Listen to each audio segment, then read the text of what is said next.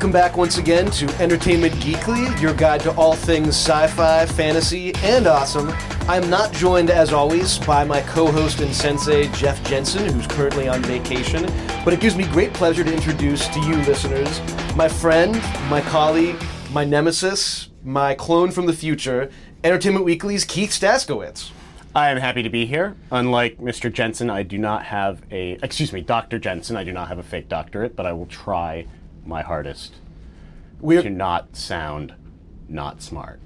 Well, uh, you're you're doing a great job so far, Keith. Uh, let's dive into some exciting movie news uh, happening this week in, in, in the wide world of geeky blockbusters. Uh, Peter Jackson announced that two movies is not going to be enough to uh, present his vision of J.R.R. Tolkien's The Hobbit. It's now going to be an entire trilogy, which means that he's taking one book, which I believe is shorter than a single entry in Lord of the Rings, and expanding it into trilogy form. Uh, Keith, what do you what do you think about this this exciting new development? Well, I mean, to me, it's always interesting to see how books and page count doesn't really matter. The shortest, I mean, the longest Harry Potter book is the shortest Harry Potter movie, which is odd. But um, I, I just can't bring myself to be really excited about three Hobbits, Hobbit movie, Hobbitses, Hobbitses. Hobbits and Three pieces. three Hobbit eye actually. I, I mean, it's just so I, I can just see it now. It's all, I, feel like two hours will just be pure helicopter shots of rolling hills. Like if you just compiled it together. I mean, I, I'm a huge, I'm a big fan of the Lord of the Rings series, but I just, I just, it's so much, just so much time to be spent in Middle Earth slash the entirety of New Zealand's tourism industry. Well, and it, it's interesting because uh, you know, like I, I read The Hobbit, and you know, when when I was a kid, I, th- I think that was you know certainly that's how I first came to the whole kind of Tolkien universe. And in, in my memory, it's a very kind of jaunty book in some ways. I mean, it, it, it's not quite like you know given the same sort of epic tapestry and good versus evil sort of backdrop that, that you get in Lord of the Rings. And, and I sort of wonder like if that's what they're trying to bring to this, like. I mean, I'm not quite sure the material can support that. You know, I mean, in my memory, it's almost more of a kind of fun fairy tale than it is a sort of three act epic about the the rise and fall of Middle Earth. Well, it's it's there and back again, not there and back and again and again and again and again and again and again. Yeah, I'm, I'm excited for like the sort of new annual Facebook update where Peter Jackson says, "Guess what, guys? Now it's going to be four movies. Now it's going to be five movies. We've discovered an entirely new appendix to Lord of the Rings." I will say though, if there's one thing that gets moviegoers really excited, it's appendices. I mean, maybe maybe glossaries might edge that out a bit. Calendars, Excel spreadsheets. I I just it's just who like how other than Tolkien. I'm not going to use the word fanboys because that Tolkien clearly predates fanboyism, but Tolkien fans even them, I imagine, are just kind of like, really? Yeah. Do we need that much? Yeah, it, it, it, it, to be fair, that does seem to be the main reaction that I've seen online. I mean, you know, I, I sort of associate the sort of uh, fan mentality with always wanting more. You know, just please keep feeding me sequels and part twos and all and all of this. And it seems like this could be the breaking point where people are just literally like, you know what? I'm listen, man. Like I I, I enjoy the franchise, but even that's a little bit too much for me at at, at this point. I mean, Peter Jackson, unfortunately, like a trilogy isn't even close to what he wants. He wants a real time journey there and back again.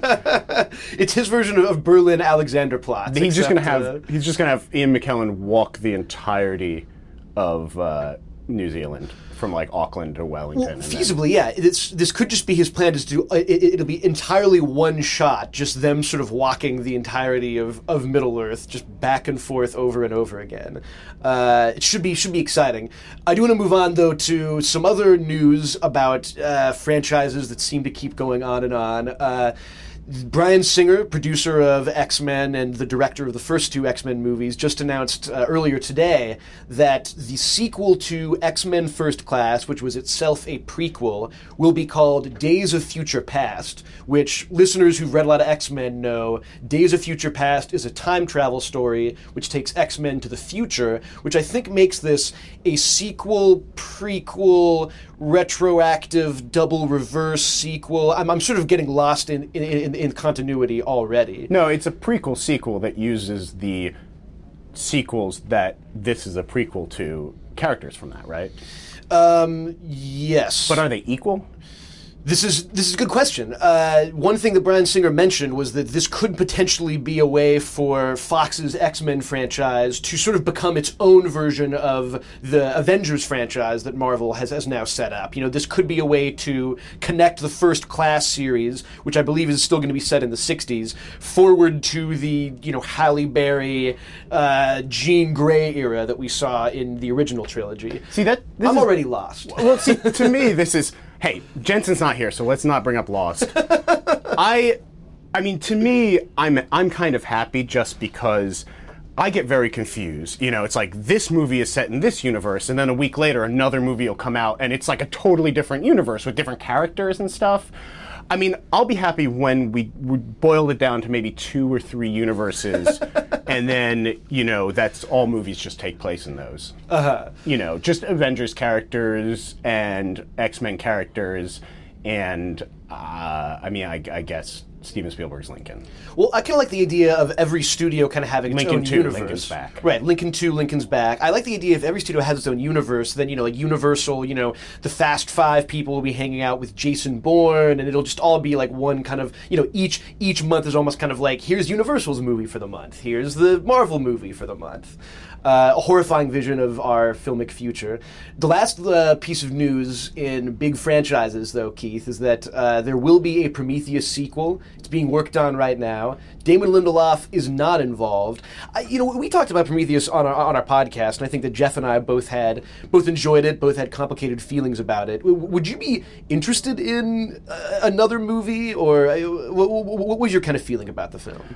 I mean, I'm I was personally uh, a, a big fan of Prometheus, or at least a bigger fan than most. Um, What a nerd! I mean, and I don't. I'm. I. I haven't really even liked a Ridley Scott movie in a long time. Uh, I thought I liked it because it was such a mess. I thought it was out there. It was weird and sprawling. Uh, I mean, some of the scenes were on the nose, but they were also just crazy and bananas, and who knows what's going on.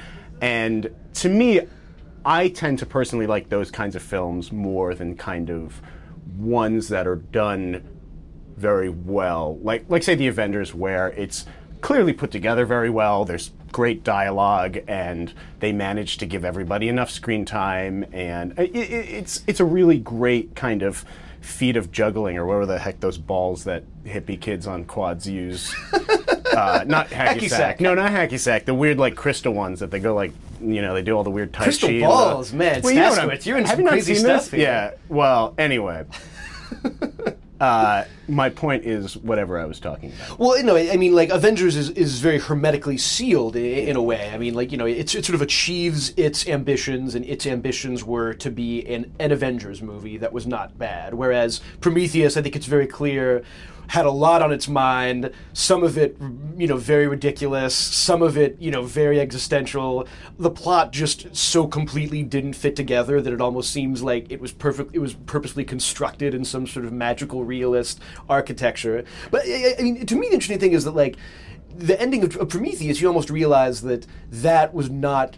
That almost didn't seem to be the story that Ridley Scott wanted to tell. I mean, he seems more invested in this whole notion of let's actually go to their planet, let's learn more about the engineers, let's see what paradise looks like. I mean, that that sort of intrigues me. Even though, as I'm saying it now, it sounds like it has the potential to be the unintended sequel to What Dreams May Come that nobody has ever really asked for. What dreams have come? What- or may have come, or may come in the future? What dreams may be, have will, will come? The sequel prequel involving time travel. Dreams Uh, of future past. Now, uh, we're going to talk today's uh, on today's podcast about uh, a movie that's very near and dear to both of our hearts, uh, and, and a movie that is currently in the news right now, although uh, not for the reason that any of any of us really desire. Uh, Dorf on golf. Right. There is a new Total Recall film uh, hitting theaters today, this this Friday. Um, it is a remake of the Total Recall that came out in 1990. It also supposedly takes something from the original Philip K. Dick novel, although uh, I don't seem to recall Philip K. Dick featuring this many chases in anti gravity cars. Uh, now, Keith, I, I sort of feel like just in talking to some of our colleagues, people don't really respect the original Total Recall movie that much. I, I think it's sort of it, it gets thrown in with a lot of the kind of like Schwarzenegger beefcake '80s films. Uh, you know, I think the fact that it's directed by Paul Verhoeven, people weirdly seem to focus more on like his role as the director of Showgirls than on a lot of his other really interesting movies. And I, I sort of wanted to just like talk a little bit about the original movie today, and you know the, the things that really are kind of interesting about it. And I think that first and foremost, I think it's a very intentionally funny movie. I mean, it, it's very over the top in the manner of all of Paul Verhoeven's films, but I think that over the topness is very intentional to a certain extent, in, in, a way that a lot of action movies don't really even try to achieve anymore. Um, to me, I mean, to me, that looking at the, I haven't seen it yet, but looking at the trailers for the, the, the new Total Recall, it looks like it could be subtitled Total Recall every single sci fi action movie made since The Fifth Element. Although I'm sure that would have a hard time fitting on the poster. And that's why they didn't do it. But I love the original Total Recall because it almost seems like somehow Paul Verhoeven went into the future, saw this version of Total Recall, and said, "Oh, I'm going to make a parody of this," and then went back back in time to his Days of Future Past and just made it it's it's crazy, it's over the top, and yet it somehow still manages to function as an action movie that gives you guilty pleasure while also making fun of the fact that it's doing that, which I think really is what or was, I guess at this point, Verhoeven's kind of great talent, you know. Yeah, I mean, it, we, should, we should point out here, here, listeners, Keith and I are very big, unabashed fans of Paul Verhoeven. And, even know, Showgirls. Is, yeah, even even of Showgirls. Uh, we watched Showgirls about a year and a half ago for Pop Watch Rewind, which used to be something on our website before it wasn't anymore. Um, and, uh, you know, one thing that I, I you realize that Paul Verhoeven, his American period, if you will, you know, he started off with, with RoboCop, then he had Total Recall, Basic Instinct, Showgirls, Starship Troopers, and Hollow Man. I would say five of those six movies are fantastic. Uh, Hollow Man. Is, I was going to say, what do you have against RoboCop? Hollow Man is not a good movie, and upon rewatching it, it, it, it, it has not aged very well. But uh, he seemed to really tap into something that I, I think I, I, I don't want to say that he was the Douglas Sirk of, of our time, um, just because um, you know you could say that about almost any director who's actually very bad. But I feel like at the time he was sort of thought of as being this sort of gorehound director, or, you know, this guy who was making these very sort of exploitative Hollywood films. And I don't know, going back and looking at them, it seems like they all had a lot more on their mind, even if all that was on their mind was sort of like this riff, this huge parody of a lot of American culture. I mean, he he came from the Netherlands, and he was sort of in in, in the grand tradition of directors who came to America and then began to deconstruct it right away. And I think that one of the best things about Total Recall is that you know, it, it, sort of ludicrously has Arnold Schwarzenegger playing an everyman. You know, I mean, like Douglas Quaid is supposed to be, you know, this poor sort of sad sack guy who feels like his life isn't really going anywhere, and then revelations occur where you see that maybe that's not the case. It's just great that, like, right from the start, you're just like, what is Schwarzenegger doing playing any kind of everyman at, at, at this point in his career?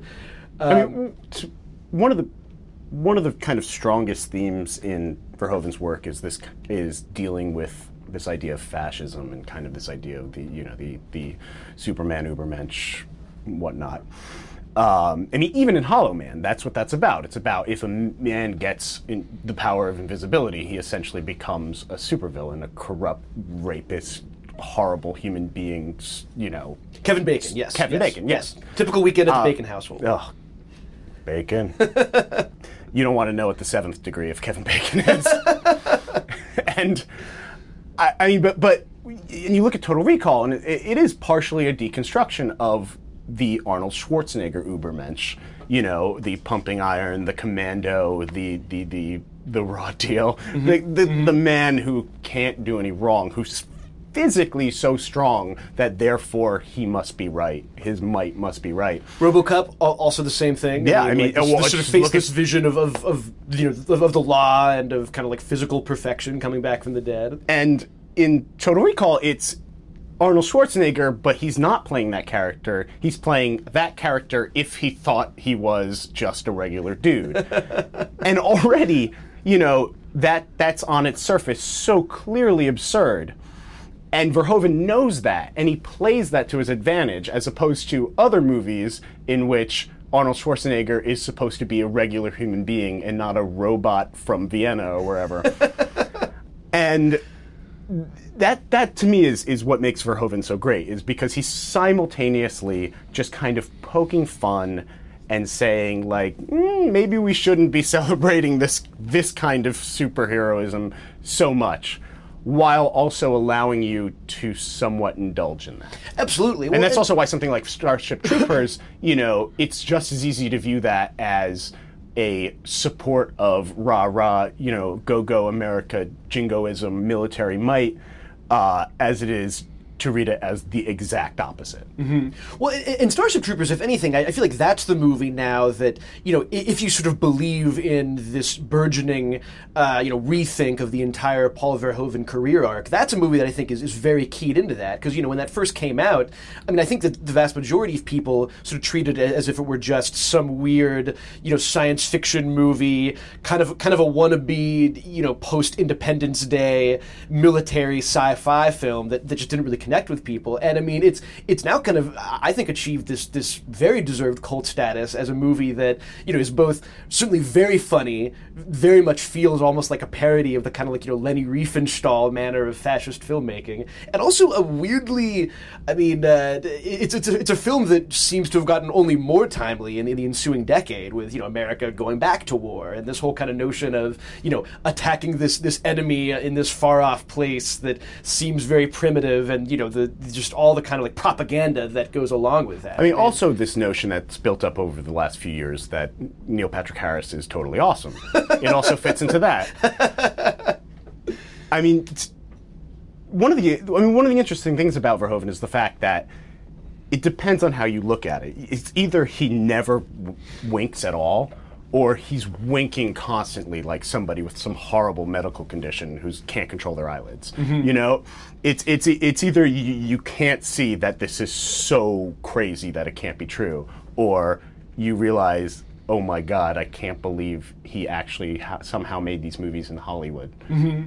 Well, it, it's you know this kind of weirdly brings us back, Keith. This this this brings us back to Days of Future Past. Uh, no, this this brings us back to what you were saying about Prometheus and about you know this movie that is sort of crazily put together. I mean, it feels to me like the new Total Recall is very much in keeping with the Hollywood blockbuster style now, where you have this sort of like, you know, what we're trying to achieve is very straightforward. There's almost a sense that, you know, uh, it's very much in keeping with the kind of post Minority Report and post Jason Bourne style of action movie, where it's very sober. I, I, I think, at least in in the, in the previews, it looks very straight faced. I mean, uh, you know, Colin Farrell is you know playing much more of an everyman than Schwarzenegger ever did, and there's something very you know, more and more there's something oddly kind of boring or even kind of like disinteresting about those movies to me. Whereas Verhoeven was very much working in this dialectic of I'm just going to pack this filled with weird things, and you know even Basic Instinct looked at now is such a kind of bizarre movie with the different sort of like gender things he tosses in there right and left. Uh, and frankly, it's it's funny because Showgirls has such a reputation for being such a bad movie, but it's very well made. And you watch it and you have to realize like he he, he had to have been aware of what he was doing with that. I mean, there, there there are sequences that are just so completely ridiculous that but are done in such an interesting way aesthetically. You know, it's not like that happened by accident. Um, I don't think while Paul Verhoeven was watching the dailies, he saw Elizabeth Berkley's performance and said, "Oh my God, I'm getting so many Oscars for this." I'm pretty sure he knew that this movie was on whatever base level you're reading it bad, and I, I'm doing quote marks, which I know are difficult to see in podcast form. It's difficult for listeners so to, to see. Listeners so you, at home, please do it yourself. Can you can you say that again, but more obviously sarcastic, sort of in your best Chandler Bing impression? Sure. Wait, what did I say? I forget already. Um, but I think you were saying something about bad. Oh, bad oh, that's movies. true. Yeah. Yeah. Um, no, but it, it, in in you know it to me it's also kind of this part of part and parcel of, of this idea of why everybody ganged up on John Carter versus Battleship. I mean, in my mind, Battleship is just a just a pile of awfulness. Mm-hmm. Just awfulness on top of awfulness. And the worst part about it is that it's so mediocre. That it's not even bad enough to be bad. It's just nothing. It's just a bunch of ships firing at aliens. There's no continuity. There's no logic. I don't understand. Like Taylor Kitsch is a bad boy, but he's also the commander of every ship, and also you know old Pacific War veterans in World War II have no problem operating under a Japanese commander and never think twice. And also, they're on a decommissioned museum battleship at six in the morning and they just pop up like birds on the battlement and say, "Ah, we're ready to help you, sure." and then at the end, nobody explains why there's aliens, and they say, "Oh, well, we that was an alien search party, and we got rid of it. Luckily, nobody will send any other aliens after them. We're all good." Humanity's saved. Humanity's safe until the Mediocrity sequel that will never happen. and you know, John Carter is not a great movie, but it was something that somebody tried. You know, someone was trying to make a good movie. And I don't think that's the case with Battleship, really. I think they were trying to just make a movie. Mm-hmm. And in, it's it, it's the same case with, with you know Showgirls, where it seems so much worse than Transformers or you know whatever other your standard of terrible movie is because they're trying something so ridiculous.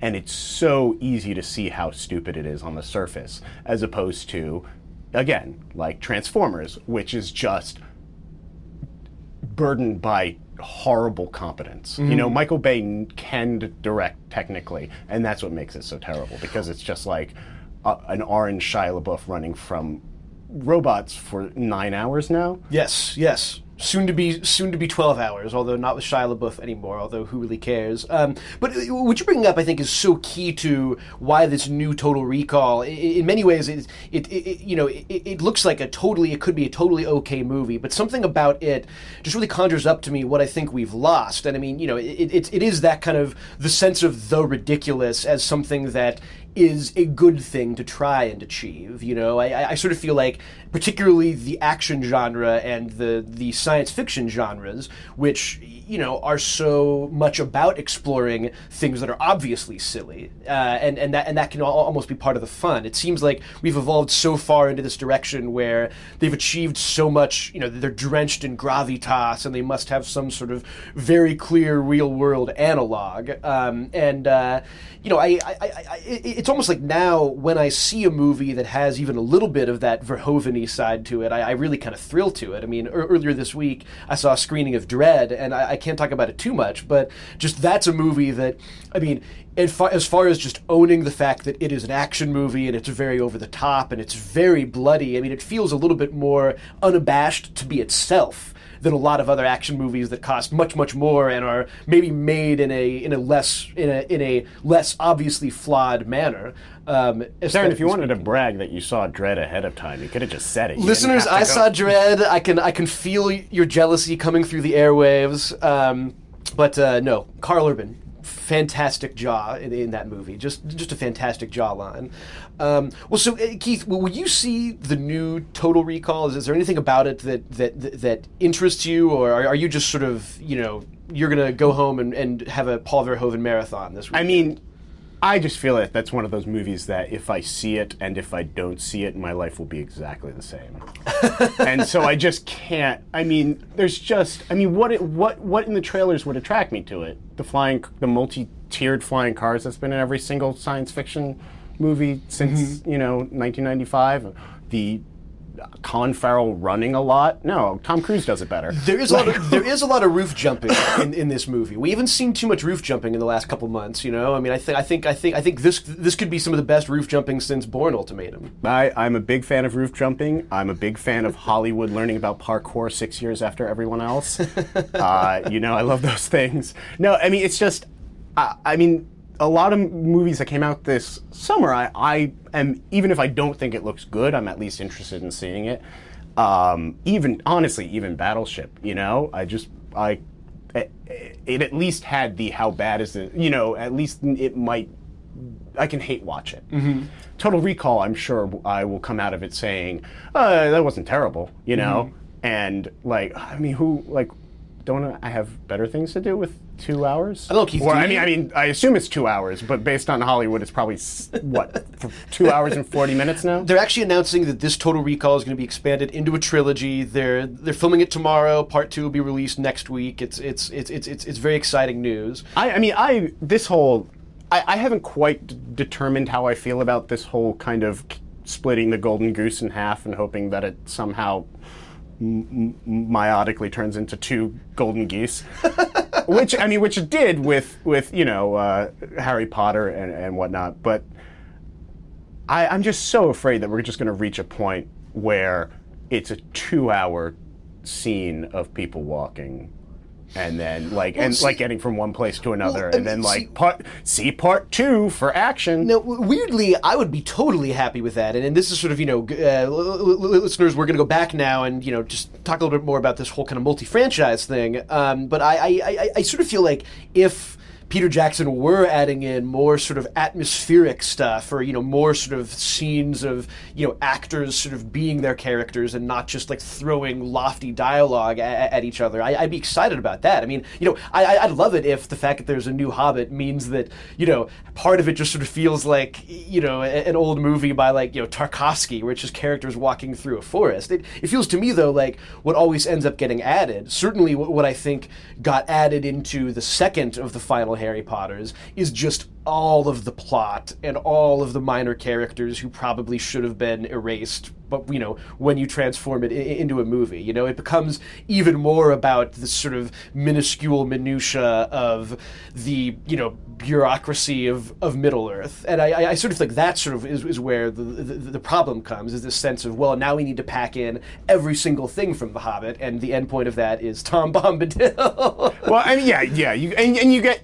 I mean, that, and that's part of the whole kind of Comic Con, you know. Well, actually, you know, spirit of it. Sorry, what was that? What was that, Keith? I didn't. That I was didn't catch the that. whole Comic Con. Well, actually, Oh, spirit. was that no, no? Is And- that is that the entirety of Comic Con speaking in unison? Is That's that what me that sounds like? dismissing millions of people just out of, just completely with the, a swipe of my hand, saying I'm better than you. No, obviously not. I, what I'm saying is that in the past, William Shatner would say, "What is wrong with you?" to these people. Now, studios are saying, What's wrong with us? Please tell us what's wrong with our movies. How can we shove in more appendices, glossaries, indexes, and copyright information pages and whatnot? I, I, I just, it just, I don't understand why this minority, uh, you know, vocal minority of, of moviegoers has a complete stranglehold on on the industry. You know, Green Lantern trailer comes out and, and fans are like, oh, I don't know, this doesn't seem like the Green Lantern I know. And so they recut it so that nobody wants to, no real person wants to see it because who cares about the Green Lantern oath? Nobody knows what that is other than, you know, the number of people that paid to go see it and made sure that there won't be a sequel. I mean, I, it, No, no, no! Please keep it up, listen, listeners. You're hearing hit. You're, No, but I'm not, I'm not being dismissive. I'm not being dismissive. There's something, gr- there's something great about fanboyism, and there's something great about loving something so much and knowing everything about it.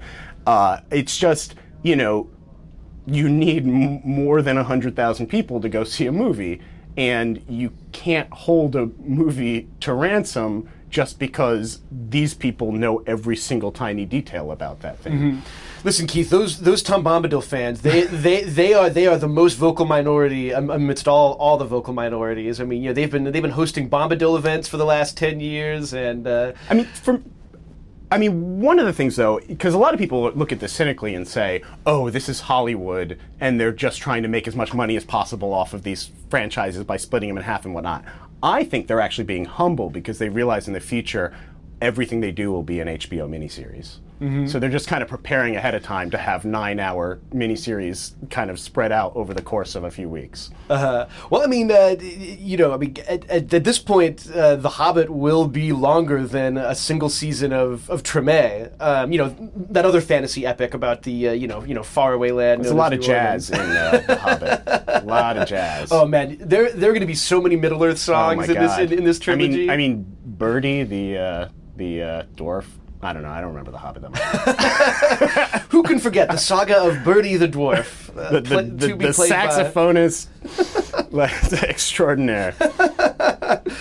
Uh, well, uh, Keith, I think that we have. Uh, I think this was a good episode. I was so glad to have you on. Uh, I think that we'll have to have you on again sometime soon to finish off that thought-provoking rant about uh, modern-day Hollywood. Remember, remember, listeners, I hate every one of you. I just hate everything. I'm an elitist snob. Ugh. You can't see, but my nose is so far up in the air. A fly just went in it. You, you also can't see it, but Keith is actually wearing the world's only uh, Will McAvoy T-shirt right Yes. now. Oh my Huge God. newsroom fanboy over here. That Will McAvoy is what we should all aspire to. but you can't because you suck. Well, listeners, we are the Media Elite. Uh, this has been a, a great episode. Tell us your thoughts about uh, the third, fourth, and fifth Hobbit movies. Uh, and uh, if, if there are any fans of the original Total Recall out there, then let us know because we do host our Paul Verhoeven fan club meetings uh, once every couple years or so. Uh, Keith, it was great to have you on. Great to be here. We'll be back next week with uh, Jeff Jensen returning. Thanks, everybody.